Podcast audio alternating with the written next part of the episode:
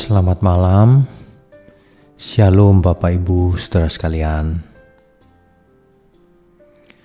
Sebagai orang percaya,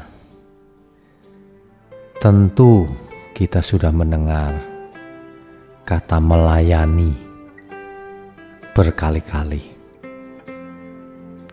Tetapi sebenarnya, apakah kita sudah melayani selama ini? Mungkin di antara saudara ada yang berkata, "Aku tidak melayani, Pak, sebab aku bekerja, tidak ada waktu." Atau ada lagi yang berkata, "Aku tidak bisa melayani, Pak." Saudara sekalian, malam ini mari kita renungkan baik-baik. Yang disebut melayani itu adalah dalam seluruh hidup kita, bukan hanya di gereja. Rasul Paulus menulis dalam satu Korintus sepuluh ayatnya yang ke tiga puluh satu,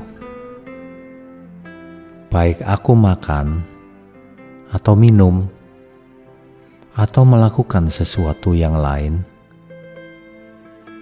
lakukanlah semuanya untuk kemuliaan Tuhan." Jadi sebenarnya yang dimaksud dengan melayani Tuhan adalah yaitu tadi, baik makan, minum, atau melakukan apa saja, lakukan untuk kemuliaan Tuhan. Itulah melayani. Jadi sebenarnya melayani Tuhan itu adalah melayani perasaannya Tuhan. Apakah Tuhan berkenan atas apa yang kulakukan ini? Atas hidupku? Atau tidak? Itulah sebenarnya pelayanan, saudara.